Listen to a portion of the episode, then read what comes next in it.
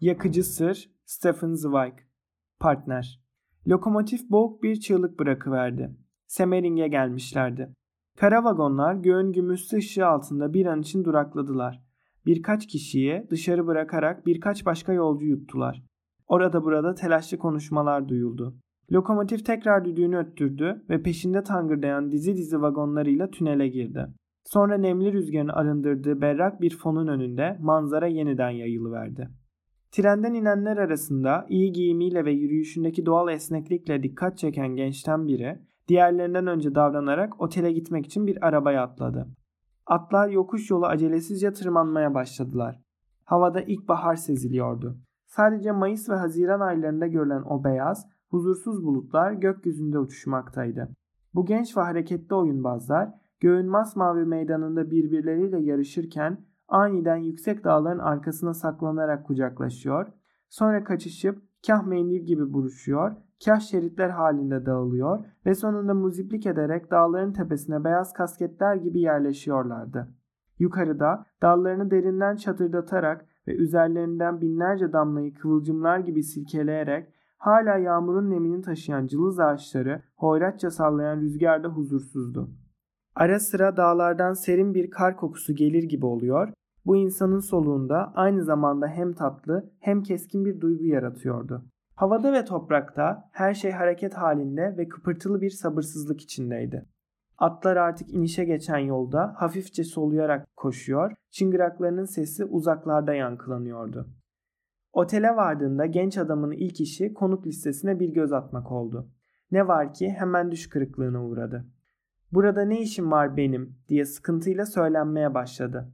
Hiç arkadaş olmayınca sadece burada, dağda bulunmak bile büroda çalışmaktan beter. Anlaşılan ya çok erken geldim buraya ya da geç kaldım. Tatilden yana hiç şansım yoktur zaten. Bunca insanın arasında tek bir tanıdık isim göremedim. Bütün haftanın tümden can sıkıntısıyla geçmesini önleyecek küçük bir kaçamak, hatta zararsız bir flört yaşayacak birkaç kadın olsaydı bari. Genç adam valilikte çalışıyordu. Avusturya memur aristokrasisinin pek de iddialı bir isme sahip olmayan baronlarındandı ve bu küçük tatile ihtiyacı olduğundan değil, bütün meslektaşları birer haftalık ilkbahar izni kopartmayı başardıklarından ve kendisine iznin hakkını devlete bırakmak istemediğinden çıkmıştı. Yalnız kalma becerisine sahip olmadığını gayet iyi bilen, son derece sosyal bir insandı. Ayrıca bu haliyle sevilen ve bütün çevrelerde aranan biriydi. Kendi başına kalma eğilimine asla sahip değildi ve kendisini daha yakından tanıma isteğinde hiç duymadığından bu türlü yalnızlıklardan olabildiğince kaçınırdı. Yeteneklerini, sıcak kanlılığını, yüreğindeki coşkuyu alevlendirebilmek için insanlarla temas halinde bulunmaya ihtiyacı olduğunu biliyordu. Tek başınayken kutusundan çıkartılmayan bir kibrit kadar soğuktu ve kendine bile yararı yoktu. Boş lobide canı sıkkın bir halde bir aşağı bir yukarı gidip gelmeye başladı. Kah kararsızca gazeteleri karıştırıyor, kah müzik salonundaki piyanoda ritmini yakalayamadığı bir valsin notalarını tıngırdatıyordu. Sonunda bezip oturarak dışarıya baktı. Karanlığın ağır ağır çöküşünü, çamların arasından kurşuni bir duman gibi yükselen sisi izledi. Böyle sıkıntı içinde hiçbir işe yaramayan bir saat geçirdi. Sonunda kendini yemek salonuna attı. İçeri girdiğinde sadece birkaç masa doluydu. Hepsini çabucak gözden geçirdi. Boşuna. Hiç tanıdık yoktu. Sadece Ringstrasse'dan aşina olduğu biri. Küçük de olsa bir macera vaat eden tek bir kadın bile yoktu. Keyfi iyice kaçtı. Sabırsızlığı arttı. Baron yakışıklılığı sayesinde şansı yaver giden, her an yeni bir tanışıklığa, yeni bir gönül oyununa açık, sürekli bir maceraya atılma heyecanı içinde yaşayan, her şeyi inceden inceye hesapladıkları için sürprizlerle karşılaşmayan ve kapıyı açanın arkadaşlarının karısı mı yoksa hizmetçi kız mı olduğunun ayrımını yapmadan her kadına ilk gördükleri anda şehvetle baktıklarından erotik bir şeye asla atlamayan genç adamlardan biriydi. Bu tür insanları bir anlamda düşünmeden küçümseyerek kadın avcısı olarak adlandırdığımızda bu sözcüklerin nedenli gerçekçi bir gözlem içerdiğinin farkına varmayız. Aslında bu insanların durdurak bilmeyen uyanıklığında avın bütün tutkusal içgüdüleri vardır. Avı hissetme, heyecan ve acımasızlık içlerinde hararetli titreşimlere yol açar. Her zaman pustadırlar. Bir macerayı sonuna kadar götürmeye her zaman hazır ve kararlıdırlar. Hep tutku yüklüdürler. Ama bu bir aşığın değil, bir kumarbazın soğukkanlı, hesapçı ve tehlikeli tutkusudur. Aralarında gençliklerinin de ötesinde bütün hayatları bu beklentiyle sonsuz bir maceraya dönüşen çok azimlileri vardır. Onların tek bir günü bile geçerken bir bakış atmak, kaçamak bir gülümseyiş, karşı karşıya otururken bir dizin açılması gibi küçük şehvet oyunlarıyla belki onlarca parçaya, bir yıl ise bu türden sayısız güne bölünür. Bu şehvet oyunları bu tür erkekler için yaşamın sonsuzca akan, besleyen ve ateşleyen kaynağıdır. Otelde ise birlikte oyuna girebileceği bir partner yoktu. Bakışlarıyla etrafı tarayan baron bunu hemen gördü. Elindeki kartların üstünlüğünün bilincinde olup da yeşil çuhanın başında boşu boşuna oturarak oyuna girecek birini bekleyen kumarbazın gerginliğinden daha kötüsü yoktur. Baron gazete istedi. Asık yüzle satırlara göz gezdirdi. Ama adeta felçleşmiş olan düşünceleri satırların arasında sarhoş gibi yalpalayıp duruyordu. O sırada arkasında bir etek hışırtısı ve hafif öfkeli ve yapmacık bir aksanla Mete Edgar diye bir ses duydu. Dipnot Mete Edgar, kes sesine Edgar. İpek bir giysi hışırdayarak masasına sürtünüp geçti. Uzun boylu, dolgun vücutlu bir kadın silüetinin peşinden siyah kadife bir takım giymiş, ufak tefek, solgun bir erkek çocuk yürüyordu. Oğlan yanından geçerken barona merakla şöyle bir baktı. Sonra onlara ayrılmış olan karşı masaya oturdular. Çocuk kara gözlerindeki huzursuzlukla çelişen bir uslu durma çabası içindeydi. Kadın genç adamın tüm dikkati onun üzerinde yoğunlaşmıştı. Çok zarifti ve dikkat çekici bir şıklıkla giyinmişti. Üstelik baronun çok hoşlandığı tiplerdendi.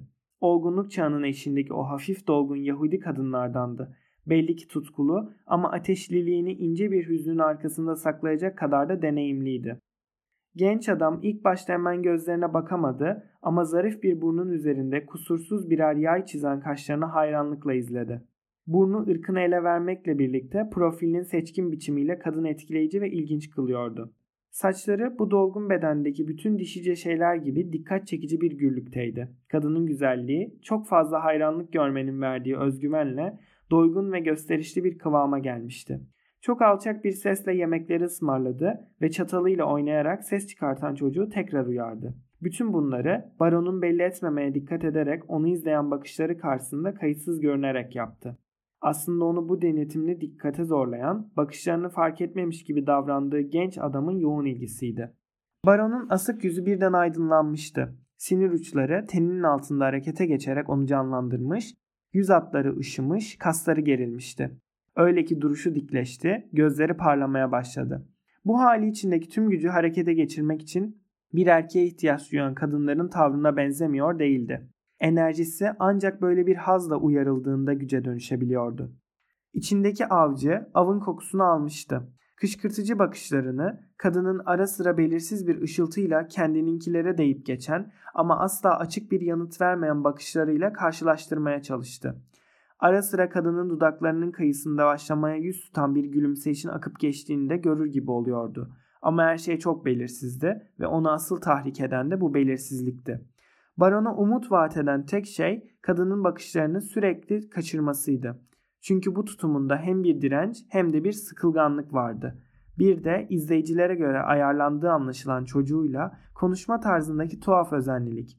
Kadında bir gerilimin başladığını belli eden de sergilediği bu zorlama dinginlikti aslında. Baron da gergindi. Artık oyun başlamıştı. Ağırdan alarak yemeği uzattı. Karşısındaki kadını yüzünün her çizgisini zihnine nakşedene, dolgun bedeninin her noktasına belli etmeden dokunana kadar yarım saat boyunca neredeyse hiç aralıksız bakışlarıyla kuşattı. Dışarıda ağır bir karanlık çökmekteydi. Heybetli yağmur bulutlarının kasvetli elleri üstüne doğru uzandığında orman çocukça bir korkuyla iç geçirdi. Salonda gölgeler giderek daha hızlı yayılıyor, sessizlik insanları giderek daha fazla sıkıştırıyor gibiydi. Baron kadının çocuğuyla konuşmasının bu sessizliğinin ürkütücülüğüyle daha da yapmacıklaştığını fark edince az sonra kalkacaklarını sezdi. O zaman bir deneme yapmaya karar verdi. Önce o kalktı, dışarıdaki manzarayı seyrederek kadına bakmadan ağır ağır kapıya doğru yürüdü. Sonra bir şey unutmuş gibi başını aniden geri çevirdi ve kadını ilgili bakışlarla kendisini izlerken yakaladı. Bunu görmek baronu kışkırttı. Holde durup bekledi. Çok geçmeden kadın oğlunun elinden tutarak geldi. Geçerken dergileri karıştırdı. Çocuğa bazı resimler gösterdi. Baron da asıl niyeti kadının gözlerindeki nemli pırıltılara daha da yakınlaşmak, hatta belki bir sohbet başlatmakken bir dergi arıyormuş gibi yaparak sanki rastlantıyla masaya yaklaştığında kadın arkasına döndü, hafifçe oğlunun omzuna dokundu ve ''Vian Edgar, Auli'' diyerek soğuk bir edayla baronun yanından geçip gitti. Dipnot Vian Edgar, Auli, haydi Edgar, yatmaya. Baron hafif bir küskünlükle arkasından baktı. Aslında hemen o akşam tanışacaklarını ummuş ve bu katı tavır karşısında hayal kırıklığına uğramıştı. Yine de bu direnmede bir çekicilik vardı ve arzusunu ateşleyen de bu belirsizlikti zaten. Ne olursa olsun artık partnerini bulmuştu. Oyun başlayabilirdi. Hızlı bir tanışma. Ertesi gün baron lobiye girdiğinde güzel yabancının oğlunu asansör görevlisi iki delikanlıya heyecanla bir şey anlatırken buldu. Onlara Karl May'in bir kitabından resimler gösteriyordu. Annesi orada değildi. Anlaşılan hala giyimiyle meşguldü. Baron oğlana ancak o zaman dikkat etti. 12 yaşlarında, henüz tam gelişmemiş, asabi ve çekingen bir çocuktu. Hareketleri savruk, kara gözleri kıpır kıpırdı. Bu yaşlardaki çocuklarda sıklıkla görüldüğü gibi ürkütülmüş bir hali vardı. Sanki uykusundan uyandırılmış da aniden yabancı bir ortama bırakılmış izlenimi yaratıyordu. Yüzü hoş sayılırdı ama henüz tam ifadesini bulmamıştı. Erkekleşmenin çocuksulukla mücadelesi daha yeni başlıyordu. Tüm malzeme yoğrulmuş ama daha şekil verilmemiş, hiçbir çizgi netleşmemişti. Oğlan henüz silik ve tedirgindi. Üstelik giysilerin çocukların üzerine asla oturmadığı, ceketlerin, pantolonların, sıska kollarının ve bacaklarının üstünde döndüğü, ayrıca dış görünümlerine dikkat etmek için hiçbir kendini beğendirme duygusunun uyarıda bulunmadığı o en zor çağdaydı. Ne yapacağını bilemeden ortalıkta dolanan oğlan tam anlamıyla acınası bir izlenim bırakıyordu. Aslında herkesin ayağına dolanıyordu. Ya durmadan sorularıyla bunalttığı kapı görevlisi onu yanından uzaklaştırıyor ya da kapıdan girenleri rahatsız ediyordu. Arkadaş yokluğu çektiği belliydi. Çocuksu bir gevezelik ihtiyacı içinde otel görevlilerine yanaşmaya çalışıyordu. Onlar da eğer zamanları varsa ilgileniyor fakat bir yetişkin göründüğünde veya bir iş çıktığında sohbeti kesiveriyorlardı. Baron her şeye merakla bakan ama herkesin yüz çevirerek yanından kaçtığı bu talihsiz çocuğu gülümseyerek ve ilgiyle izledi. Bir ara onun meraklı bakışlarını yakaladı fakat oğlan yakalandığını anlayınca hemen kirpiklerini indirip durmadan etrafı araştıran kara gözlerini ürkekçe gizledi. Bu hali baronu pek eğlendirdi. Çocuk ilgisini çekmeye başlamıştı. Korku yüzünden bu kadar ürkek davrandığı anlaşılan bu oğlanın belki de annesine yaklaşmak için en hızlı aracı olabileceğini düşündü. Ne olursa olsun bunu bir denemeye niyetlendi. Tekrar dışarıya çıkan çocuğu belli etmeden izledi. Oğlan çocuksu bir şefkat ihtiyacıyla beyaz bir atın burnunu okşadı. Fakat gerçekten hiç şansı yoktu. Bu sefer de arabacı onu oldukça sert bir şekilde oradan uzaklaştırdı. Çocuk incinmiş ve küskünleşmişti. Hüzünlü ve dalgın bakışlarla ortalıkta dolaşmaya başladı. O zaman baron sesine olabildiğince neşeli bir hava katarak ona seslendi. ''Ee delikanlı söyle bakalım buradan hoşlandın mı?'' Çocuk kıpkırmızı kesilerek gözlerini ürkekçe ona çevirdi. Mahcubiyetten kıvranarak kendisine uzatılan eli korkuyla tuttu. Yabancı bir beyin onunla sohbet etmesi ilk kez yaşadığı bir şeydi. Teşekkür ederim. Evet diye güçlükle karşılık verdi. Son sözcüğü söylemekten çok sıkarak ağzından çıkarmıştı sanki. Buna şaşırdım dedi baron gülerek. Sıkıcı bir yer burası aslında. Özellikle de senin gibi bir delikanlı için. Bütün gün ne yapıyorsun peki?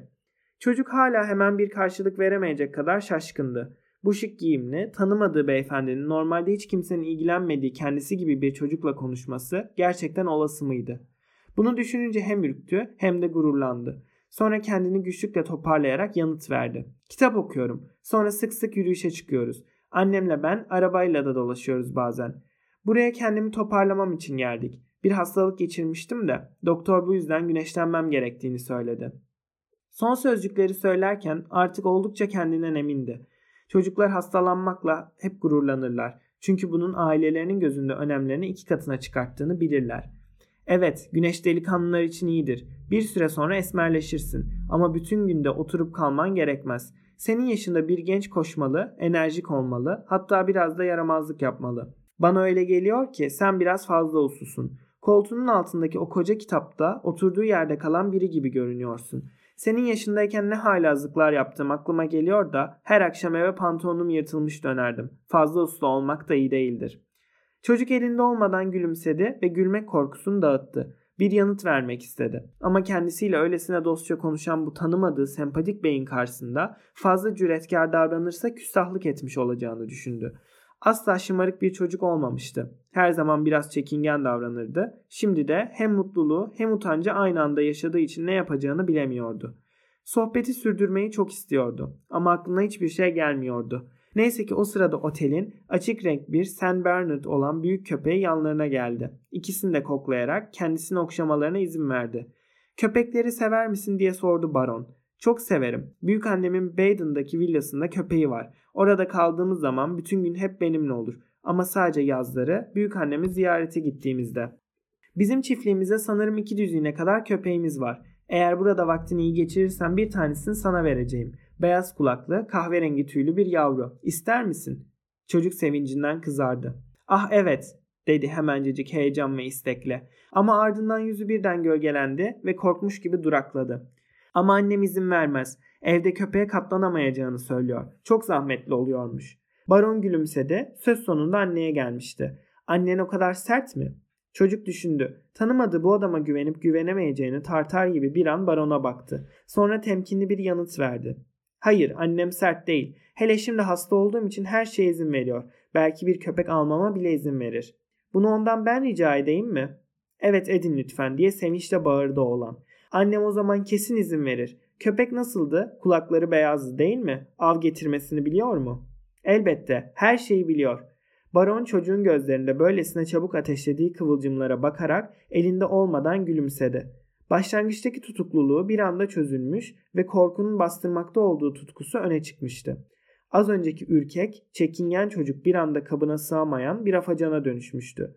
Baron elinde olmadan ah annesi de böyle olsa keşke diye içinden geçirdi. Çekingenliğinin altında böyle bir ateşlilik saklı olsa. Bu arada oğlan sorularını sıralamaya başlamıştı bile. Köpeğin adı ne? Karo. Karo diye neşeyle tekrarladı çocuk. Bu sözcük onu nedense güldürüp neşelendirmişti. Beklenmedik bir şekilde birisinin ona dostça yaklaşması karşısında kendinden geçmiş gibiydi.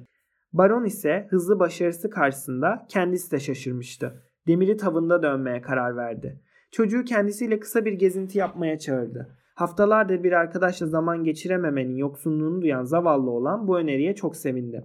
Yeni dostunun rastlantı gibi görünen küçük sorularla almaya çalıştığı bütün bilgileri sohbet içinde ortaya döküverdi.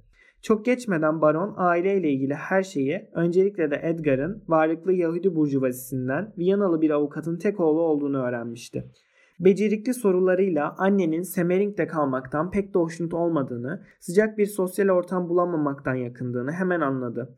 Hatta annesinin babasını çok mu sevdiğini sorduğunda Edgar'ın verdiği kaçamak yanıtlardan her şeyin pek de yolunda olmadığını tahmin etti. Bu masum çocuğun ağzından bütün bu küçük aile sırlarını kolayca aldığı için neredeyse utanmıştı. Çünkü anlattıklarının bir yetişkinin ilgisini çekmesinden gurur duyan Edgar yeni arkadaşına sonsuz güven gösteriyordu. Dolaşırlarken baron kolunu omzuna atmıştı ve herkesin içinde bir yetişkinle böyle bir samimiyet içinde yürüyebildiği için çocuk kalbi büyük bir gururla çarpıyordu. Yavaş yavaş çocuk olduğunu kendisi de unutarak bir yaşıtıyla berabermiş gibi çekinmeden rahatça gevezelik etmeye başladı. Konuşmalarından Edgar'ın çok zeki olduğu ve yetişkinlerle fazla vakit geçiren hastalıklı çocukların çoğu gibi zamanından önce olgunlaştığı, bir de tutku derecesinde ilgi veya soğukluk hissedebildiği anlaşılıyordu.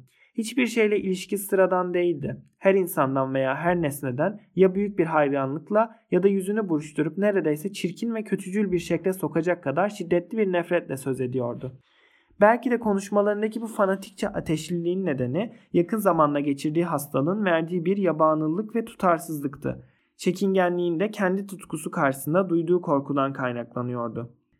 Baron onun güvenini kolaylıkla kazandı. Bu hararetle ve huzursuzlukla çırpınan yüreği avcunun içine alması için yarım saat yetmişti. Çocukları kandırmak, kimsenin kalplerini kazanmak için uğraşmadığı bu masumların gözünü boyamak ne kadar da kolaydı. Bu çocuksu sohbeti doğallıkla yürütmek için baronun kendi geçmişine gitmesi yetmişti. Oğlan birkaç dakika içinde mesafe duygusunu kaybetti. Artık onu kendi yaşıtı gibi hissediyordu. Bu ıssız yerde birdenbire bir dost bulduğu için o kadar mutluydu ki hem de nasıl bir dost. Viyana'daki bütün arkadaşlarını unutuvermişti. İncecik sesleri, sıradan gevezelikleriyle bütün o küçük çocuklar unutulmuştu. Şu tek bir saat onların tüm anılarını silip götürmüştü. Edgar'ın coşkun tutkusunun tümü şimdi bu yeni ve sıkı dosta yönelmişti. Vedalaşırlarken baron ertesi gün tekrar görüşmek için öğleden önce gelmesini söyleyince üstelik uzaktan bir arkadaş gibi el de sallayınca oğlanın göğsü gururla kabardı. Bu belki de hayatının en güzel anıydı. Çocukları kandırmak bu kadar kolaydı işte. Baron koşarak uzaklaşan çocuğun arkasından gülümsedi. İstediği aracıyı elde etmişti artık. Oğlanın annesini bitkin düşürene kadar her şeyi anlatacağından, her bir sözcüğü tekrarlayacağından emindi. Bu arada sohbetin arasına kadına ulaşacak pek çok itifatı da ustaca katmış olduğunu hatırlayarak keyifle gülümsedi. Ondan hep Edgar'ın güzel annesi diye söz etmişti. Baron, kabına sığamayan oğlanın onu annesiyle bir araya getirmeden rahat duramayacağını biliyordu. Kendisinin ise güzel yabancı ile aralarındaki mesafeyi azaltmak için artık parmağını bile kıpırdatmasına gerek yoktu. Rahat rahat hayal kurup manzarayı seyredebilirdi. Çünkü çocuğun onu kadının kalbine ulaştıracak köprüyü kurmak için gayretle çalışmakta olduğunu biliyordu. Üçlü Planın mükemmel olduğu ve en ince ayrıntısına kadar başarıya ulaştığı hemen bir saat sonra belli oldu. Genç baron kasten biraz gecikerek yemek salonuna girdiğinde Edgar sandalyesinden fırladı, mutlulukla gülümseyip selam vererek el salladı. Aynı zamanda da annesi kolundan çekiştiriyordu. Herkesin dikkatini çekecek hareketlerle baronu göstererek heyecanla bir şeyler anlattı. Kadın bundan sıkıldı ve oğlunu fazla göze batan davranışları yüzünden azarladı. Fakat yine de onu kıramayıp şöyle bir bakmaktan kendini alamadı. Baron da bu fırsatı hemen değerlendirip saygıyla eğilerek selam verdi. Artık tanışmışlardı. Kadın selama karşılık vermek zorunda kaldı ama daha sonra başını iyice tabağına eğdi ve bütün yemek boyunca bir daha ondan yana bakmamaya özen gösterdi. Edgar ise aksine durmadan barondan yana bakmaya çalışıyordu. Hatta bir keresinde onca mesafeden onunla konuşmaya kalkıştı ve densizliği yüzünden annesinden sert bir azar işitti. Yemekten sonra hemen uyumaya gideceğini söylemiş olmalı ki annesiyle aralarında hararetli bir fısıldaşma başladı. Sonunda kadın oğlunun ricalarına dayanamadı, öbür masaya geçmesine, arkadaşıyla konuşmasına izin verdi.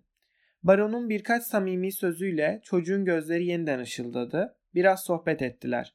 Sonra baron aniden zarif bir hareketle dönerek ayağa kalktı, diğer masaya yöneldi. Biraz şaşırdığı belli olan kadını böylesine akıllı ve neşeli bir oğlu olduğu için kutladı. Birlikte geçirdikleri güzel öğle öncesinde hoşnutlukla söz ettikten sonra bu arada Edgar sevinç ve gururdan kızarmıştı. Çocuğun sağlık durumu hakkında öyle ayrıntılı sorular sordu ki kadın yanıt vermek zorunda kaldı. Böylece oğlanın mutlulukla ve biraz da saygı duyarak dinlediği uzun bir sohbete başlamış oldular. Baron kendini tanıttığında adının hoş tanısının bu zarif kadını etkilediği sanısına kapıldı. Ayrıca kadın çok temkinli olmasına ve çocuğu ileri sürerek hoşgörü dileyip erkenden kalkmasına rağmen barona karşı son derece nazik davranmıştı. Oğlan yorgun olmadığını hatta bütün gece kalabileceğini söyleyerek şiddetle karşı çıktı. Fakat annesi barona elini uzatmıştı bile. O da bu eli saygıyla öptü. Edgar o gece rahat bir uyku uyuyamadı. Ruhunda mutluluk ve çocuksu bir ümitsizlik duygusu birbirine karışıyordu. Çünkü o gün yaşamında yeni bir şey olmuştu. İlk kez yetişkinlerin hayatına karışmıştı. Yarı yarıya düşlere dalmışken bir çocuk olduğunu unutarak kendini bir anda büyümüş hissetti. Tek çocuk olarak büyümüştü. Sık sık hastalanıyordu ve pek arkadaşı yoktu. Ona fazlaca ilgi göstermeyen anne babasından ve evdeki hizmetçilerden başka şefkat ihtiyacını karşılayacak kimse yoktu. Yalnızca başlangıçtaki vesileye bakmakla yetinirseniz bir sevginin gücünü yanlış değerlendirirsiniz. Aslında daha öncesindeki gerilme, ruhun bütün büyük sarsıntılarına zemin hazırlayan, yalnızlığın ve düş kırıklıklarının yarattığı o bomboş karanlığa bakmak gerekir. Yaşanmamış duygular burada birikerek aşırı ağırlaşır ve değeceğine inanılan ilk kişiyle karşılaşıldığında alabildiğine boşalır. Edgar da karanlıkta hem mutlu hem de karma karışık duygularla yatıyor, gülmek isterken gözlerinden yaşlar akıyordu. Çünkü baronu bir arkadaşını veya anne babasını hatta Tanrı'yı hiç sevmemiş olduğu kadar seviyordu. Daha birkaç saat önce ismini bile bilmediği bu adamın imgesine çocuksu yaşının tüm olgunlaşmamış tutkusuyla sarılmıştı. Fakat buna rağmen bu beklenmedik ve sıra dışı arkadaşlığın altında ezilmeyecek kadar akıllıydı. Ruhunu alt üst eden şey değersizlik duygusuydu. Kendini bir hiç gibi hissetmesiydi. Kendini yiyip bitirerek daha okulu bile bitirmemiş, akşamları herkesten önce yatmaya giden 12 yaşında bir oğlan çocuğuyum. Ona layık mıyım ben? diye düşünüyordu. Onun için ne anlam taşıyabilirim? Ona ne verebilirim? Duygularını belli etmek elinden gelmediği için azap çekiyor, mutsuz oluyordu. Okulda bir arkadaş edindiğinde yaptığı ilk şey hep sırasının gözünde biriktirdiği posta pulları ve değişik taşlar gibi bazı ufak tefek değerli şeylerini o çocuksu hazinesini onunla paylaşmak olurdu. Ne var ki daha dün gözüne o kadar önemli ve çekici görünen bu şeylerin tümü şimdi birdenbire değerini yitirmişti. Onları aptalca ve değersiz buluyordu artık. Ayrıca o kendisine sen diye hitap ederken aynı şekilde karşılık vermeye bile cesaret edemediği bu yeni arkadaşa bu tür şeyleri nasıl verebilirdi? Duygularını belli etmek için başka nasıl bir yol bulabilirdi?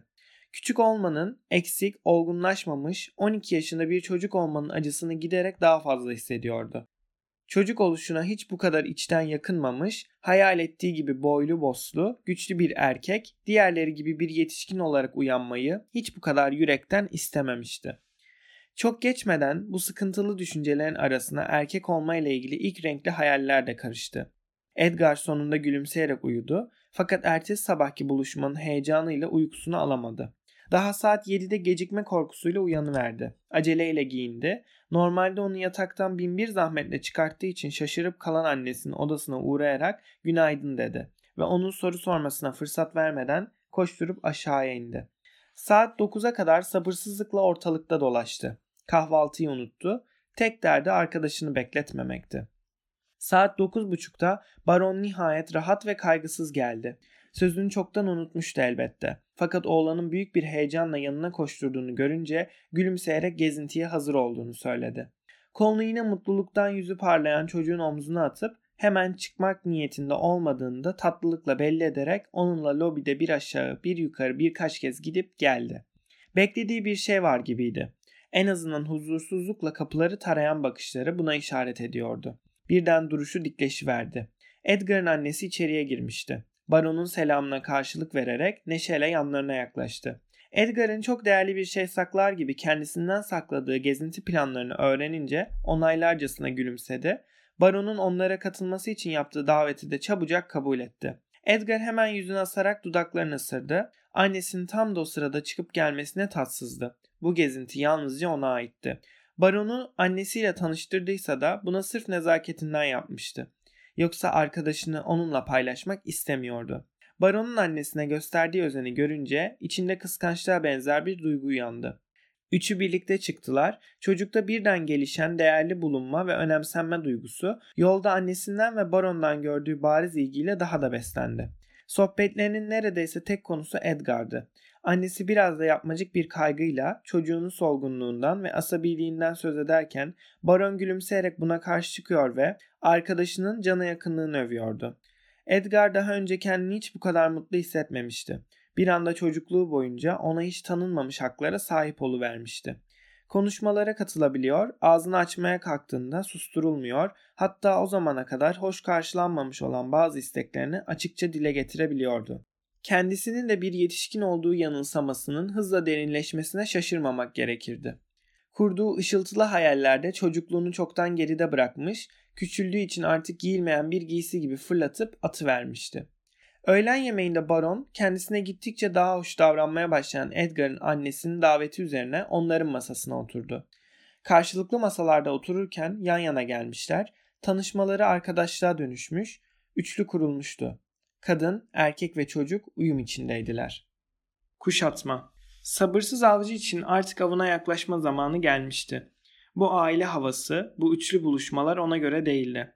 Hep birlikte oturup sohbet etmek elbette hoştu ama sonuçta asıl niyeti sohbet değildi. Toplumsal kurallara uymak için arzusunu maskelediğinde bunun kadınla erkek arasında erotizmin canlanmasını geciktirdiğini, sözlerinin hararetini, yakınlaşmasının sıcaklığını azalttığını biliyordu. Bu sohbetlerin asıl niyetini unutturmaması gerekirdi ve baron niyetinin ne olduğunu kadının da çoktan anladığından emindi. Kadın için gösterdiği çabanın boşa gitmeyeceğini tahmin ediyordu. Bir kadının asla sevmediği bir kocaya sadık kaldığı için pişman olmaya başladığı ve artık solmaya başlayan güzelliğinin anaçlıkla dişilik arasında tercih yapmak için son bir şans daha tanıdığı yaşlardaydı. Çizgisi çoktan belirlenmiş olduğu düşünülen hayat bu yaşlarda bir kez daha sorgulanır, isteğin büyülü ibresi son bir kez daha erotik bir macerayla tümden vazgeçiş arasında gider gelir. Kadın bu noktada ya kendi kaderini ya da çocuklarının kaderini yaşamak, anne ya da kadın olmayı seçmek gibi riskli bir karar vermek durumundadır. Bu tür duygular üzerinde gözlemleri güçlü olan baron, kadında yaşam ateşiyle özveri arasındaki o tehlikeli gidiş gelişi fark ettiğine inanıyordu. Kadın konuşmalarında sadece maddi gereksinimleri giderdiği fakat ayrıcalıklı yaşam tarzının yarattığı özlemleri karşılamadığı anlaşılan kocasından pek az söz ediyordu ve çocuğun iç dünyasıyla da yakından ilgili olmadığı anlaşılıyordu. Kara gözlerindeki bir hüzün perdesinin arkasına gizlediği can sıkıntısının gölgesi tüm yaşamına vuruyor ve şehvetini köreltiyordu. Baron hızlı ilerlemeye ama bir yandan da hiçbir telaş belirtisi göstermemeye karar verdi. Aksine oltaya gelen balığı çekerken misinayı kopartıp kaçmasın diye arada bir gevşeten balıkçı gibi bu yeni tanışıklıkta dışa karşı kayıtsız görünmek niyetindeydi. Çünkü aslında kadının peşine düşen kendisiyken onu kendi peşinden koşturmak istiyordu. Biraz kibirli davranmaya, toplumsal konumlarının farkını vurgulamaya karar verdi. Baron bu olgunlaşmış, güzel ve dolgun bedeni sadece gururuyla, yakışıklılığıyla, aristokrat isminin havasıyla ve soğukkanlı davranışlarıyla elde edebileceği düşüncesiyle heyecanlanıyordu. Bu ateşli oyun onu şimdiden kışkırtmaya başlamıştı. Bu yüzden de dikkatli olmak için çaba gösterdi. Arandığını ve özlendiğini bilmenin verdiği tatlı duygularla öğle öncesini odasında geçirdi. Fakat yokluğu amaçladığı kişi tarafından pek fark edilmedi. Aksine zavallı olan için eziyet oldu. Bütün öğleden sonra Edgar kendini son derece ümitsiz ve yitik hissetti. Ona özgü o inatçı sadakatle saatler boyunca vazgeçmeden arkadaşını bekledi. Habersizce gitmek veya kendi başına bir şeyler yapmak Edgar'a arkadaşlığa karşı bir suç işlemek gibi geliyordu. Boşu boşuna koridorlarda dolaştı, zaman geçtikçe yüreğindeki umutsuzluk da artıyordu. O sıkıntıyla hayal gücü bir kaza olabileceği veya onu fark etmeden kırmış olduğu gibi olasılıklar üretiyordu. Sabırsızlık ve endişeden neredeyse ağlayacaktı. Akşam baron yemeğe indiğinde hararetle karşılandı. Edgar annesinin yüksek sesle uyarmasına ve diğer insanların şaşkın bakışlarını aldırmadan ona doğru koşturdu. İncecik kollarıyla göğsüne sımsıkı sarıldı. Neredeydiniz, ne yaptınız, her yerde sizi aradık diye heyecanla bağırdı. Annesi kendisinin de olaya karıştırılmasına sıkılarak kızardı ve oldukça sert bir şekilde Suasaj Edgar, Asiye Tua diye çocuğunu uyardı. Dipnot, Suasaj Edgar, Asiye Tua, Usludur Edgar, otur. Bu dile çok iyi hakim olmasa da biraz karışık ifadelerde içinden çıkamasa da çocukla hep Fransızca konuşuyordu. Edgar söz dinledi ama Baron'u sorguya çekmekten de vazgeçmedi. Baron'un kendi isteğini yapmakta özgür olduğunu unutma Edgar. Belki de arkadaşlığımız onu sıkıyordur. Bu kez konuya kendisi dahil olmuştu. Baron bu sistemin bir kompliman beklentisiyle geldiğini sevinçle fark etti. İçindeki avcı uyandı. Avın izini bu kadar çabuk yakalamaktan, onu namlunun ucunda hissetmekten heyecanlanmış, başı dönmüştü. Gözleri parlıyor, kanı damarlarında daha hızlı akıyordu. Sözcüklerin dudaklarından nasıl çağıldayarak döküldüğünü kendi de anlamıyordu. Erotik yanı güçlü her erkek gibi baron da kadınların hoşuna gittiğini anladığında kendini bir o kadar iyi, bir o kadar emin hissediyordu. Aynı bazı oyuncuların ancak izleyicilerini gördüklerinde ve karşılarında soluk alan bir kitlenin tamamen kendi çekimlerine kapıldığını hissettiklerinde coşmaları gibi. Baron her zaman renkli imgeler kullanarak konuşan iyi bir anlatıcı olmuştu. Fakat o akşam bu yeni arkadaşlığı kutlamak için ısmarladığı şampanyadan birkaç kadeh içmesinin de etkisiyle kendini aştı. İngiliz yüksek aristokrasisinden bir arkadaşının davetlisi olarak Hindistan'da katıldığı av partilerinden söz etti. Bu konuyu hem tarafsız olduğu hem de ulaşamadığı ve egzotik bulduğu şeylerin kadını heyecanlandırdığını fark ettiği için seçmişti. Fakat anlattıklarından büyülenen bu kez de Edgar oldu. Çocuğun gözleri ışıl ışıl parlıyordu. Yemeği içmeyi unutmuş, baronun ağzının içine bakıyordu. Kendisinin kitaplarda okuduğu kaplan havları, bakır tenli insanlar, Hindular ve binlerce insanı tekerleklerinin altında ezen o korkunç Juggernaut gibi olağan dışı şeyler gören bir insanla karşılaşabileceğini asla ümit etmemişti. Böyle birinin gerçekten olabileceğini o zamana kadar asla düşünmemiş, masallardaki ülkelerin varlığına da inanmamıştı. Şimdi bunları dinlemek için de fırtınalar yaratıyordu. Gözlerini arkadaşından ayıramıyor, nefesini tutarak onun bir kaplan öldürmüş olan ellerini seyrediyordu. Bir şey sormaya cesaret ettiğinde sesi heyecandan kısılıyordu. Canlı hayal gücü bütün anlatılanları hızla gözlerinin önünde canlandırıyordu. Arkadaşını sırtına mor bir şal atılmış bir filin üstünde otururken görüyordu. İki yanında başlarına değerli kumaşlardan türbanlar bağlamış bakır tenli adamlar yürüyor. Sonra birden bir kaplan dişlerini göstererek ağaçların arasından fırlayıp filin hortumuna saldırıyordu. Fakat baron daha da ilginç bir konuya geçip fil avlamakta kullanılan hileyi anlattı. Vahşi ve atak genç filleri tuzaklara çekmek için ehlileştirilmiş yaşlı hayvanları kullanıyorlardı. Bunları dinlerken oğlanın gözlerinden ateş fışkırıyordu. O sırada annesi saatine bakarak nefö oli deyince çocuk aniden bir tokat yemiş gibi oldu. Dipnot nefö oli saat 9 haydi yatmaya. Edgar korkudan bembeyaz kesilmişti. Yatağa gönderilmek bütün çocuklar için korkunç bir şeydir. Çünkü yetişkinler karşısındaki en açık aşağılanmadır. Çocukluğun, küçük olmanın, çocuklara özgü uyku ihtiyacının belirtisidir. Hele böyle ilginç bir anda işitilmedik olayları dinlemekten mahrum kalacağı için bunun hatırlatılması tam bir darbeydi. Yalnız bunu anne, yalnızca fillerle ilgili hikayeyi dinlememe izin ver. Yalvarmaya başlamak üzereydi. Fakat yeni edindiği büyük adam gururuyla hemen toparlandı. Sadece tek bir deneme yaptı ama annesi bu akşam çok sertti. Hayır artık geç oldu. Haydi yukarıya Edgar. Yaramazlık yok. Baron'un bütün hikayelerini ben sana sonra aynen anlatacağım.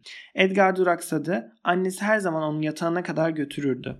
Fakat arkadaşının önünde yalvarır duruma düşmek istemedi. Çocuk gururuyla bu acıklı vedalaşmaya kendi isteğiyle gidiyormuş havası vermeye çalıştı. Tamam anne, hepsini anlatacaksın ama. Fillerin hikayesini de, diğerlerini de anlatacaksın değil mi? Evet yavrum. Ama hemen, bu akşam değil mi? Evet evet ama artık yatmaya git. Haydi. Edgar baronun ve annesinin elini yüzüne ateş basmadan sıkmayı nasıl başardığına kendisi de şaştı. Çünkü patlamaya hazır hıçkırıklar boğazında düğümlenmişti. Baron sevecenlikle saçlarını karıştırınca çocuğun gergin yüzünde zoraki bir gülümseme belirdi. Sonra hızla kapıya yöneldi yoksa yanaklarından iri damlaların yuvarlandığını göreceklerdi.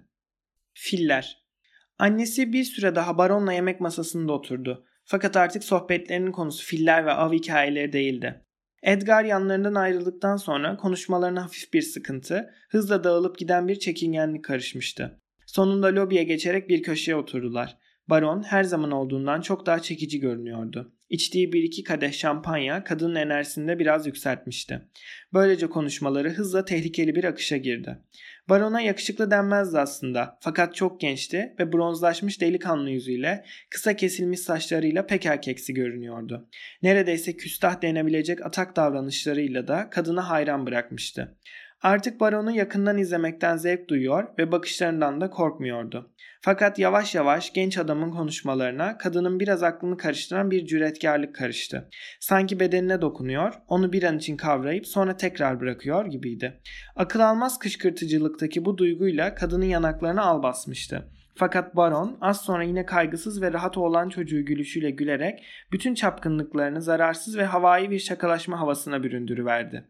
Kadın onun bazı sözlerine sertçe karşı çıkması gerektiğini düşünüyor fakat işveli yaratılışı bu küçük şehvet oyunlarından sadece tahrik oluyordu. Hatta bu gözü pek oyunlara kapılarak sonunda baronu taklit etmeyi bile denedi. Bakışlarıyla uçucu vaatler gönderiyor, sözleri ve davranışlarıyla şimdiden teslim oluyordu. Genç adamın biraz daha sokulmasına bile göz yumdu. Şimdi sesini yanı başında duyuyor, sıcak ve okşayıcı nefesini ara sıra omuzlarında hissediyordu. Bütün kumarbazlar gibi zamanı unuttular ve sohbetin harareti içinde öylesine kayboldular ki gece yarısına doğru salonun ışıkları kararmaya başlayınca irkildiler. O korkuyla kadın hemen kalktı ve birdenbire fazla ileri gitmiş olduğunu fark etti. Aslında ateşle oynamanın ne olduğunu biliyordu ama şimdi uyarılmış içgüdüleriyle bu oyunun ne kadar ciddileşmiş olduğunu sezmişti.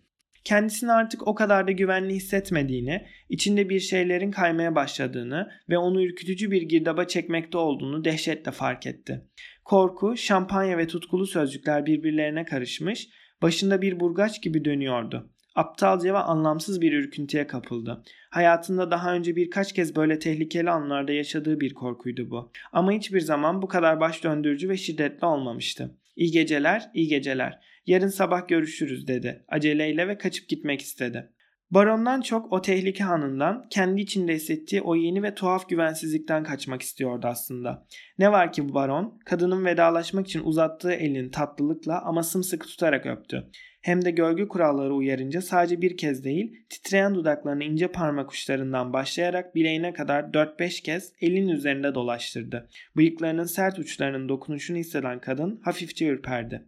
Damarlarından tüm bedenine sıcak ve sarıcı bir duygu yayılıverdi.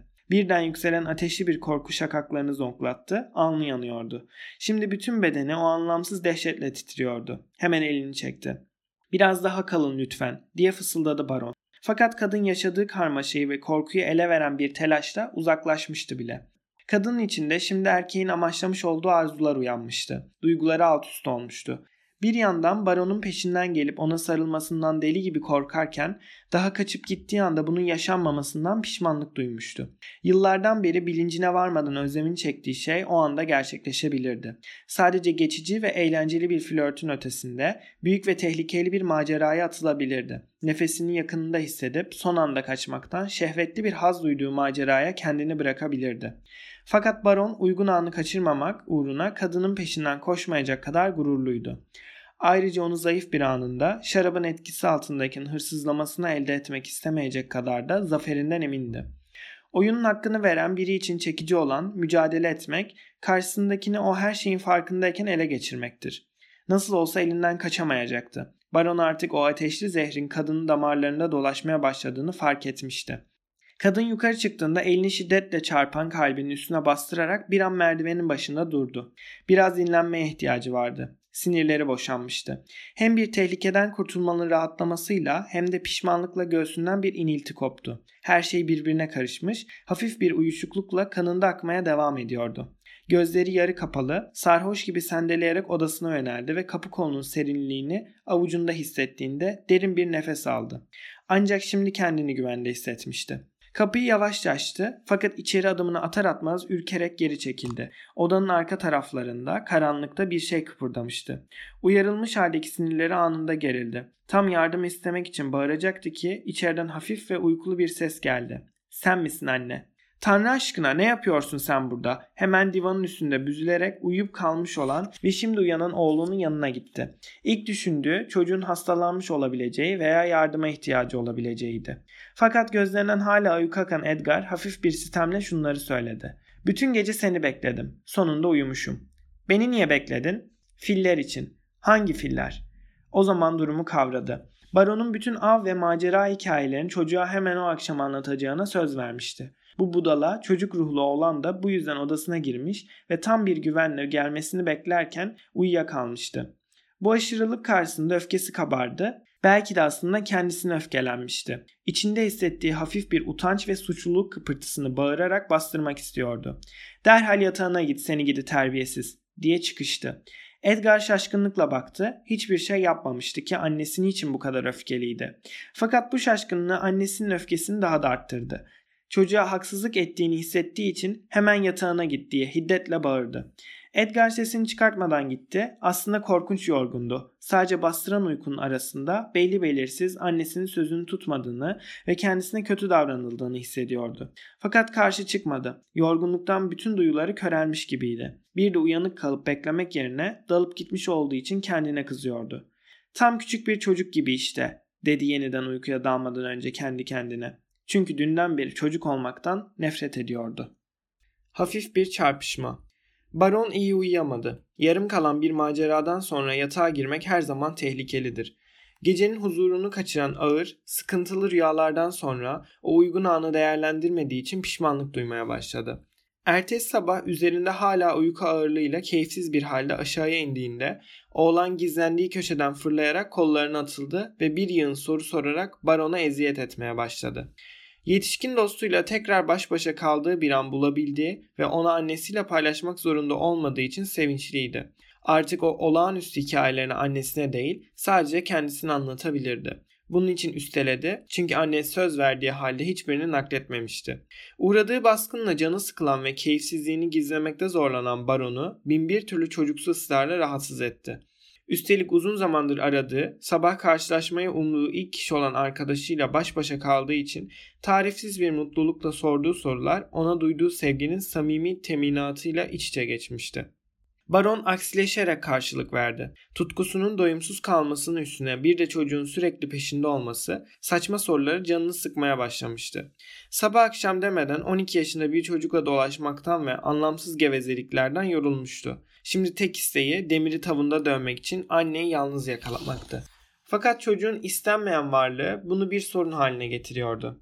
Dikkatsizce uyandırdığı şefkatin yarattığı ilk huzursuzlukları içinde hissetti.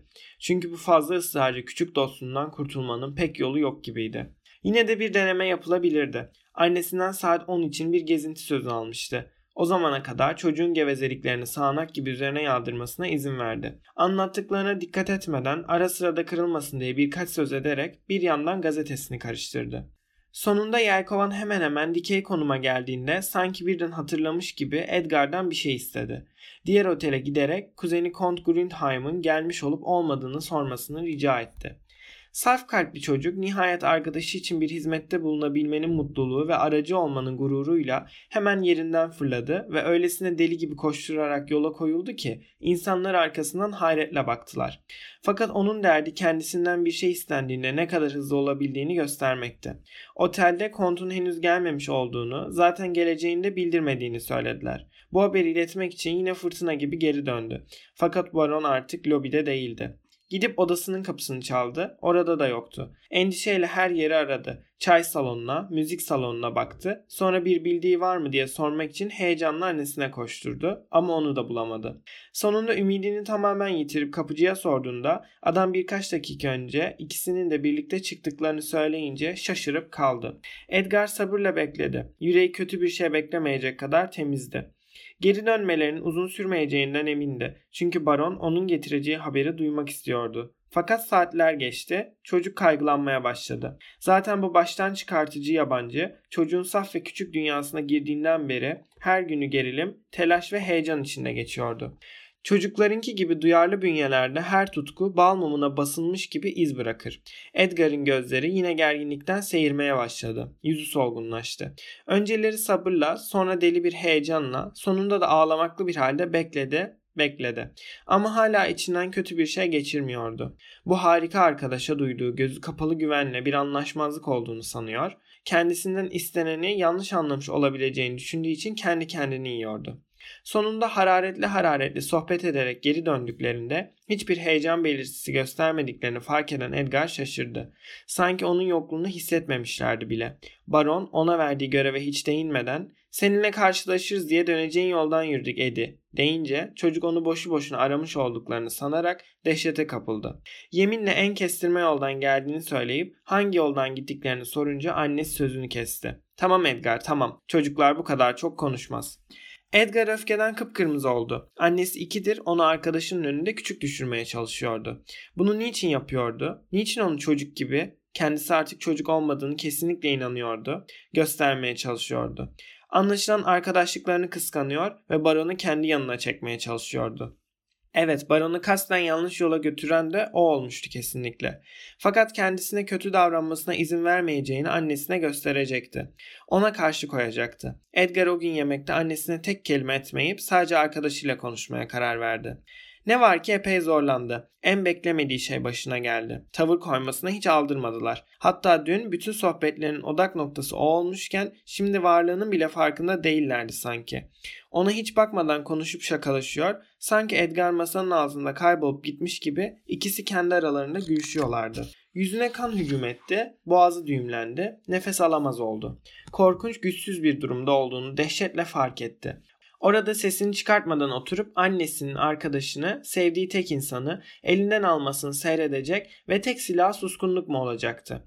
İçinden ayağa kalkıp aniden iki yumruğunu birden masaya indirmek gerekiyordu. Varlığını fark etmelerini istiyordu. Fakat kendine hakim oldu. Çatalını ve bıçağını kenara bırakıp artık tek lokmaya bile dokunmamakla yetindi. Ne var ki onlar bu inatçı protestoyu bile görmezden geldiler. Ancak yemeğin sonu geldiğinde annesi kendini kötü mü hissettiğini sordu. Ne itici diye düşündü çocuk.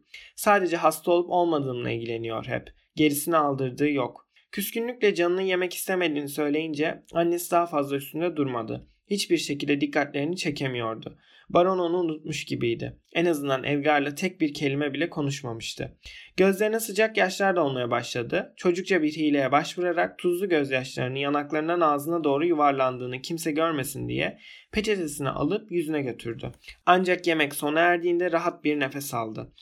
Annesi yemek sırasında Maria Schuss'a bir araba gezisi yapmalarını önerirken Edgar bunu dudaklarını ısırarak dinlemişti. Demek ki onu arkadaşıyla bir saniye olsun yalnız bırakmaya niyeti yoktu. Bir de kalkarken Edgar okulla ilgili her şeyi unutacaksın. Bir günde odanda kalıp derslerini tekrarlamalısın deyince öfkesi büsbütün parladı. Küçük yumruklarını bir kez daha sıktı. Annesi sürekli onu arkadaşının karşısında küçük düşürmeye çalışıyor. Henüz bir çocuk olduğunu, okula gitmesi gerektiğini ve ancak onların hoşgörüsüyle büyüklerin arasına karışabileceğini hatırlatıyordu. Fakat bu kez annesinin niyetini açıkça görmüştü. Hiç yanıt vermeden sırtını dönüverdi. Ah yine alındı dedi annesi gülerek. Sonra barona döndü. Ara sıra bir saatçik çalışsa kötü mü olur? Bunun üzerine arkadaşı olduğunu iddia eden baron da tutup eh bir veya iki saat çalışmanın hiçbir zararı olmaz deyiverdi. Zaten daha önce de oturduğu yerden kalkmayan biri olduğunu söyleyerek onu alaya almıştı. Aralarında bir anlaşma mı vardı? İkisi gerçekten ona karşı birleşmiş miydiler? Çocuğun gözleri öfkeyle parladı. Çaresizliğinden babasının sözüne, babasının otoritesine sarılarak babam burada ders çalışmamı yasakladı. Babam burada dinlenmemi istiyor diye hastalığının verdiği bütün o gururla bağırdı. Bu sözler ağzından bir tehdit gibi çıkmıştı. Ve işin en tuhaf yanı söyledikleri ikisini de huzursuz etmiş gibiydi. Annesi bakışlarını kaçırarak gergin bir halde parmaklarıyla masanın üzerinde trompet çalmaya başladı. Aralarında boğucu bir sessizlik oluştu. Sonunda baron zoraki bir gülümsemeyle nasıl istersen Edi dedi. Sınava girecek olan ben değilim. Ben çok uzun zaman önce bütün derslerden kaldım. Gel gelelim Edgar bu şakaya gülmedi. Aksine adamın ruhuna nüfuz etmek ister gibi sorgulayıcı ve ısrarlı bakışlarını üzerine dikti. Neler oluyordu? Aralarında bir şeyler değişmişti ve çocuk nedenini anlamıyordu. Onu endişeli bakışlarla süzdü, kalp atışları hızlandı, yüreğine ilk kuşku düşmüştü. Yakıcı sır. Araba yol alırken ikisinin karşısında oturan oğlan onları bu kadar değiştiren ne diye düşünüyordu. Niçin bana karşı eskisi gibi değiller? Annem ona baktığımda niçin hep bakışlarını kaçırıyor? Baron niçin durmadan şakalar yapmaya ve soytarı gibi davranmaya çalışıyor?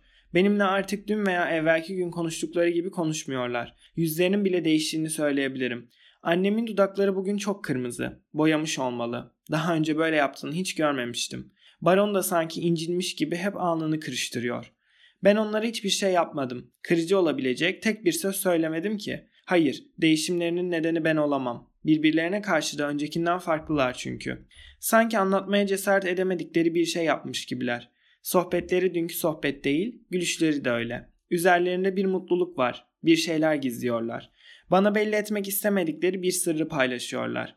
Ne pahasına olursa olsun bu sırrı ortaya çıkartmalıyım. Aslında biliyorum her kapalı kapıların ardında benden sakladıklarıyla aynı şey olmalı. Kitaplarda anlatılanla, operalarda kadınlarla erkekler birbirlerinin karşısında kollarını açarak şarkılarını söylediklerinde, birbirlerine sarılıp birbirlerini ittiklerinde olanla aynı şey. Babamla bir türlü anlaşmayan, sonra da evden gönderilen Fransızca öğretmenim o hanımla aralarındakine benzer bir şey olmalı. Bütün bunların birbiriyle bir bağı var. Bunu hissediyorum ama ne olduğunu bilemiyorum. Ah bunları bir anlayabilsem, artık şu sırrı öğrenebilsem, bütün kapıları açan o anahtarı bir ele geçirebilsem, karşısında her şeyi saklayıp gizledikleri bir çocuk olmaktan kurtulabilsem, aldatılmaya, oyalanmaya daha fazla katlanmak zorunda kalmasam. Bu ya şimdi olacak ya da hiçbir zaman. Bu korkunç sırrı ellerinden zorla da olsa alacağım. Alnına derin bir çizgi yerleşmişti. 12 yaşındaki çelimsiz oğlan böyle dalmış düşünürken neredeyse yaşlanmış gibi görünüyordu. Etrafında ışıltılı renklerle yayılan manzaraya bir kez olsun bakmıyor, çam ormanlarının saf yeşiliyle örtülü dağları, hala gecikmiş bir ilkbaharın taze parlaklığını yansıtan vadileri görmüyordu. Arabanın arka koltuğunda karşısına geçmiş oturan ikisini gözlemekten başka bir şey yapmıyordu sanki yakıcı bakışlarıyla o gizi bir oltayla çekercesine gözlerinin ışıltılı derinliklerinden çekip çıkartacaktı. Hiçbir şey zekayı tutkulu bir kuşku kadar bileyemez. Hiçbir şey olgunlaşmamış bir zihnin bütün olanaklarını karanlıkta kaybolan bir his kadar harekete geçiremez. Bazen çocukları bizim gerçek addettiğimiz dünyadan ayıran sadece incecik bir perdedir ve rastlantısal bir rüzgarla açılıverir. Edgar birdenbire kendini o bilinmeze, o büyük sırra neredeyse dokunacak kadar yakınlaşmış hissetti. Bu daha önce hiç olmamıştı. Hala kapalı ve çözülmemiş olsa da çok ama çok yakınında olduğunu hissediyordu. Çocuk bu duyguyla heyecanlanarak ani ve törensi bir ciddiyete büründü. Çünkü bilincine varmasa da çocukluğunun sınırına vardığını seziyordu. Diğer ikisi ise bunu çocuğun yaydığını fark etmeseler de boğucu bir sıkıntı içindeydiler. Arabada üç kişiyken kendilerini sıkışmış ve daralmış hissediyorlardı. Karşılarında kara korlar gibi parlayan bir çift göz onları huzursuz ediyordu. Konuşmaya, bakışmaya bile zor cesaret ediyorlardı. Daha önceki hafif neşeli sohbet tarzlarını yakalayamıyorlardı. Şimdi aralarındaki yakıcı samimiyetin tehlikeli sözcüklerinde gizli dokunuşların okşayıcı şehveti titreşiyordu. Sohbetleri tıkanıp kalıyor, araya boşluklar giriyordu. Devam ettirmek istiyorlar ama karşılarında çocuğun inatçı suskunluğunu buluyorlardı. Edgar'ın küskün sessizliği özellikle annesine ağır geliyordu. Oğluna temkinlice yan gözle baktı ve dudaklarını kısışında birden kocasının sinirli ve öfkeli halini gördüğünde korktu. Bu benzerliği ilk kez fark ediyordu. Tam da bir maceraya atılmaya niyetlendiği bir zamanda kocasının hatırlatılması tedirgin ediciydi. Daracık arabada, beş karış mesafede varlığı iki kat ağırlaşmış oturan oğlu, solgun yüzünün maskelediği pusuya yatmış dikkati ve karanlık, inceleyen bakışlarıyla bir hayalet gibi, bir vicdan bekçisi gibi görünüyordu. O sırada Edgar aniden bir saniye kadar annesine baktı. İkisi hemen bakışlarını kaçırdılar. Hayatlarında ilk kez birbirlerini gözetlediklerini hissetmişlerdi. O zamana kadar aralarında gözü kapalı bir güven vardı. Ama şimdi anne ile çocuk arasındaki bir şey aniden değişmişti. Henüz çok yeni olduğu için itiraf edemedikleri karşılıklı bir kinle hayatlarında ilk kez kaderlerinin birbirinden ayrıldığını görüyorlardı. Atlar otelin önünde durduğunda üçü de rahatladı. Tatsız bir gezinti olduğunu üçü de biliyor ama hiçbiri bunu söylemeye cesaret edemiyordu. Arabadan ilk olarak Edgar indi. Annesi başının ağrıdığını öne sürerek özür dileyip aceleyle odasına çıktı. Yorulmuştu ve yalnız kalmak istiyordu. Edgar'la Baron kendi başlarına kaldılar. Baron arabacının parasını ödeyip saatine bakarak çocuğa hiç dikkat etmeden lobiye doğru yürüdü. Zarif ve dik sırtını ona dönerek çocuğun o kadar hayran kaldığı ve daha dün taklit etmeye çalıştığı hafif ve esnek yürüyüşüyle önünden geçip gitti. Anlaşılan çocuğu unutmuş, sanki beraber değillermiş gibi arabacıyla ve atlarla baş başa bırakmıştı. Edgar her şeye rağmen hala taparcasına sevdiği bu adamın öylece çekip gidişini gördüğünde içinde bir şeyin parçalandığını hissetti. Paltosunun ucuyla olsun ona dokunmadan, tek bir sözcük bile söylemeden uzaklaşması ona karşı hiçbir suç işlememiş olan çocuğun yüreğinde büyük bir umutsuzluk doğurmuştu. Güçlükle koruduğu denetimini yitirdi, zorlama gururunun yükü zayıf omuzlarından kayıverdi Dün ve önceki gün nasıldıysa yine öyle küçük ve aciz bir çocuğa dönüştü. Elinde olmadan telaşlı ve titrek adımlarla baronun peşinden koştu. Tam merdivenden çıkmak isterken yoluna çıktı. Gözyaşlarını zorlukla tutup yüreği daralarak konuştu. Ben size ne yaptım ki? Artık beni hiç umursamıyorsunuz. Artık bana niye hep böyle davranıyorsunuz? Annem de aynı şeyi yapıyor. Niçin beni hep yanınızdan göndermek istiyorsunuz? Sizi rahatsız mı ediyorum? Ya da kötü bir şey mi yaptım? Baron irkilmişti. Çocuğun sesinde onu alt üst eden ve yüreğini yumuşatan bir şeyler vardı. Bu saf çocuğa karşı acıma hissetti. Edi delisin sen. Bugün keyifsizdim sadece. Hem sen sevimli bir oğlansın. Seni gerçekten seviyorum. Bunları söylerken saçlarını iştenlikle okşadı ama çocuğun o yalvaran, nemlenmiş koca gözlerini görmemek için başını hafifçe yana çevirmişti. Oynadığı komedi canını sıkmaya başlamıştı. Aslında bu çocuğun sevgisiyle böyle adice oynamış olduğu için utanıyordu. Bastırılmış hıçkırıklarla titreyen bu incecik ses içine dokunmuştu. Şimdi odana çık Edi. Göreceksin bu akşam yine iyi vakit geçireceğiz birlikte. Fakat annemin beni hemen yatmaya göndermesine izin vermeyeceksiniz değil mi? Hayır hayır Edi izin vermeyeceğim diyerek gülümsedi baron. Haydi git artık akşam yemeği için üstümü değiştirmeliyim. Edgar giderken o an için umutluydu. Fakat az sonra yüreğini döven çekiç yine çalışmaya başladı. Dünden beri sanki birkaç yıl yaşlanmıştı. Güvensizlik, yabancı bir konuk gibi çocuk kalbinin üstüne çökmüştü. Edgar bekledi. Hassas bir sınavdan geçmekteydiler. Üçü birlikte masaya oturuyorlardı. Saat 9 olduğunda annesi onu yatmaya göndermedi. Çocuk tedirgin oldu. Her zaman o kadar dakikken niçin tam da bugün daha uzun kalmasına izin veriyordu? Barona o gün tam bir güvenle kalbini açmış olduğu için yakıcı bir pişmanlık duydu aniden. Saat 10'da annesi birdenbire kalkarak baronla vedalaştı.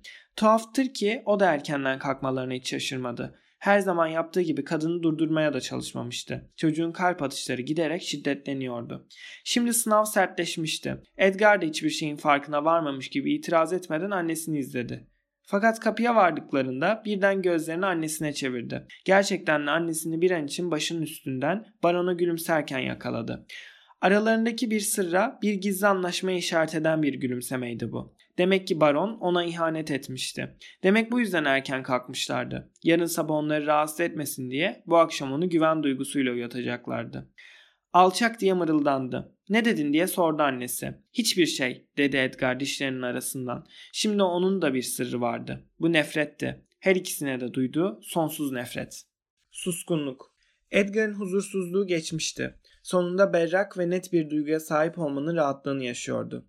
Hissettiği şey nefret ve apaçık bir düşmanlıktı. Artık kendisini bir engel olarak gördüklerinden emin olduğu için onlarla birlikte olmaktan zalimce ve karanlık bir haz duyuyordu. Onları rahatsız etmek, duyduğu düşmanlığın tüm yoğunlaşmış gücüyle karşılarına çıkmak düşüncesinin keyfini sürüyordu. Dişlerini önce barona gösterdi.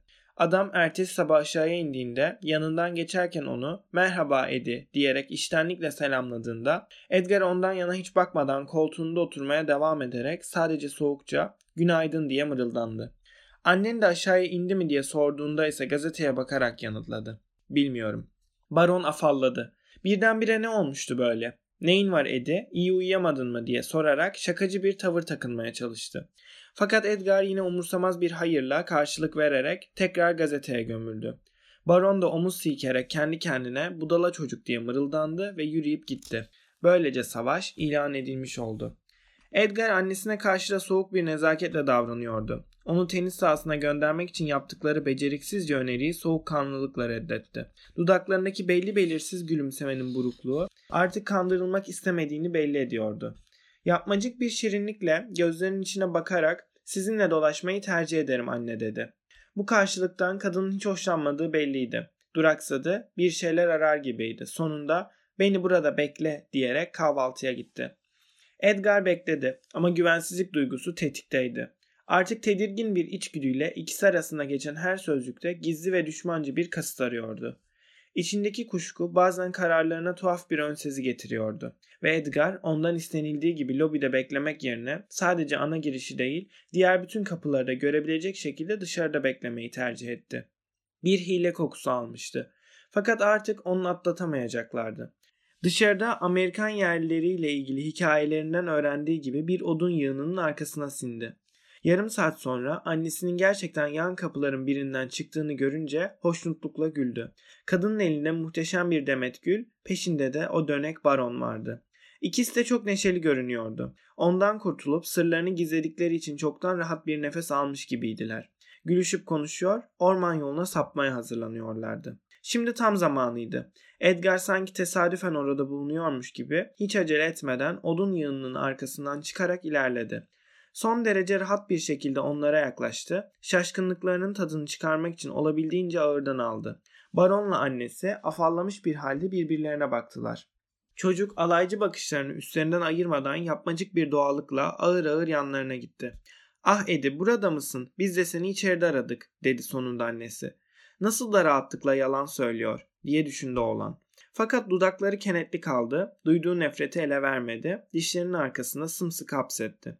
Üçü de kararsızlık içinde öylece duruyorlardı. Herkes birbirini kolluyordu. Sonunda öfke içindeki kadın pes ederek yürüyelim o halde dedi ve güzelim güllerden birini yoldu. Burun kanatlarının kenarında yine o hiddetini ele veren titreme görülüyordu. Edgar sanki hiç ilgilenmiyormuş gibi olduğu yerde kaldı. Gözlerini gökyüzüne çevirip onların yürümesini bekledi. Sonra peşlerine takıldı. Baron bir deneme daha yaptı. Bugün tenis turnuvası var. Hiç seyretmiş miydin sen? Edgar ona küçümseyerek bakmakla yetindi. Islık çalacakmış gibi dudaklarını büzerek yanıt bile vermedi. Tavrını koymuştu. Nefreti artık kendini belli ediyordu. Çocuğun istenmeyen varlığı bir kabus gibi üzerlerine çökmüştü. Yumruklarını belli etmeden sıkarak gardiyanın peşinden yürüyen suçlular gibiydiler. Aslında çocuk hiçbir şey yapmıyordu ama zorla bastırdığı gözyaşlarıyla parlayan sinsi bakışlarıyla bütün yaklaşma girişimlerini geri çeviren aksiliğiyle onlar için her geçen an daha da katlanılmaz oluyordu.